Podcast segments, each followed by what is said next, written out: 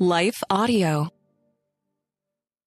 In a world filled with lies and deception, we are so blessed to have access to the infallible, unchanging Word of God.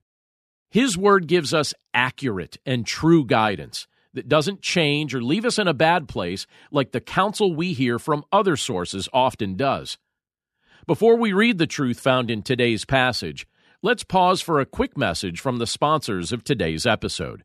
Then we'll dig into the scriptures together. It goes without saying, but the Bible has changed so many lives. Take a second to think about what life would be like if you didn't have access to a Bible or if you weren't even allowed to own one. And that's a reality that many are facing. That's why I want to tell you about one of our partners, Cru. Cru has missionaries in almost every country, and they are seeing people come to know Jesus. There's just one thing they're missing a Bible in their own language. For only $24 a month, you can provide three people with Bibles each and every month. When you sign up to provide three Bibles with a monthly gift of $24, Cru will also provide meals to 12 hungry individuals through their humanitarian aid ministry. Plus, you'll receive a free copy of my book, Walking in Wisdom. Simply text WISDOM to 71326 to help today. That's W I S D O M or visit give.cru.org slash wisdom. Again, that's give.cru.org slash wisdom. Message and data rates may apply. Available to U.S. addresses only. Hi, everyone. If you've been injured in an accident that was not your fault, listen up. We have legal professionals standing by to answer your questions for free. Call now and find out if you have a case and how much it's potentially worth. Call 800 497 4410. I'm here with spokesman John Wolf. So, John, tell everyone listening who should call right now. Well, Maria, first off, thank you for having me here. It's always nice to answer the listeners' questions. Now, as far as who should call in, anyone who's been injured in an accident and think you deserve compensation, give us a call right now. 800 497 4410. You'll find out if you have a case and how much it's potentially worth. Thanks, John. You heard it, folks. Take advantage of this opportunity and call now. 800 497 4410.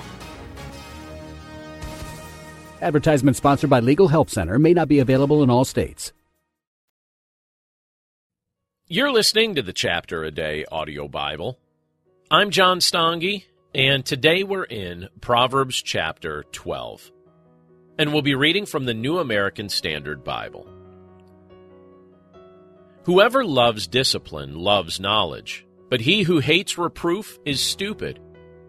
A good man will obtain favor from the Lord, but he will condemn a man who devises evil. A man will not be established by wickedness, but the root of the righteous will not be moved.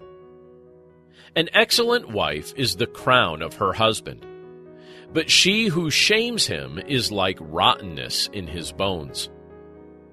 The thoughts of the righteous are just, but the counsels of the wicked are deceitful. The words of the wicked lie in wait for blood but the mouth of the upright will deliver them. The wicked are overthrown and are no more, but the house of the righteous will stand. A man will be praised according to his insight, but one of perverse mind will be despised. Better is he who is lightly esteemed and has a servant than he who honors himself and lacks bread. A righteous man has regard for the life of his animal, but even the compassion of the wicked is cruel. He who tills his land will have plenty of bread, but he who pursues worthless things lacks sense. The wicked man desires the booty of evil men, but the root of the righteous yields fruit. An evil man is ensnared by the transgression of his lips, but the righteous will escape from trouble.